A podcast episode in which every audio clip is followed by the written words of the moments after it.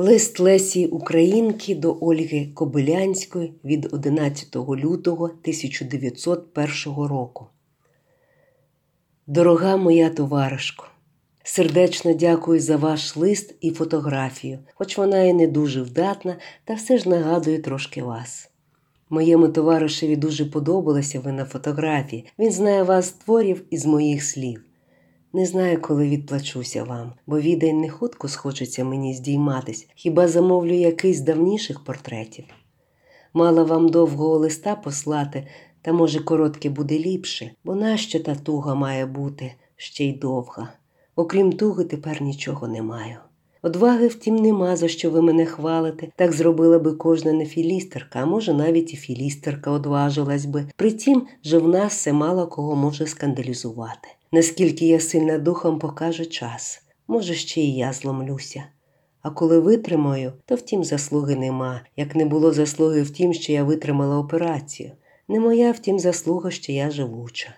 А коли вже приходиться жити, то треба, щоб якась робота була в руках. Впрочем, роблю останніми часами дуже мало, бо якась втома вечорами нападає, часто голова болить. З моїм другом дуже зле. І він же сам не вірить, щоб міг видужати. Стан зовсім розпачливий, і на поправку немає надії. Вже не може підвестися сам. Листи замість нього пишу я навіть його найближчим приятелям.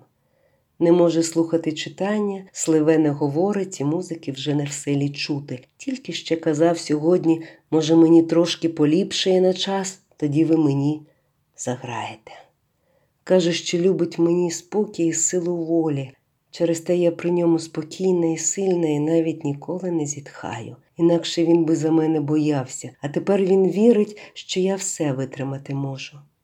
Я не зруйную йому сеї віри в його останнього друга. Може, через те і він такий спокійний, дивно спокійний, коли говорить про свій кінець. Хоч взагалі він дуже нервовий. Часом говорить про те, як багато для нього значить, що я з ним, і жалую, що я раніше не могла приїхати.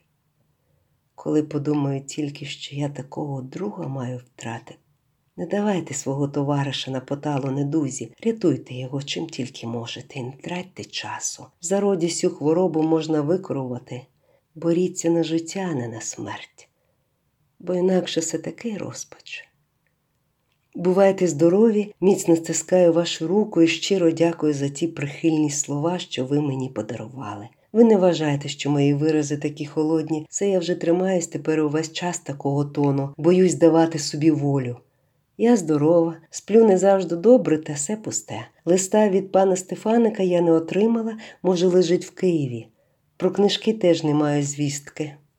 Можливо, що хутко знов буду в Києві, хоч я не хочу про це думати, бо я не вернуся з добра. Бувайте здорові, моя добра, ніжна і люба товаришко. Ще раз тискаю вашу руку.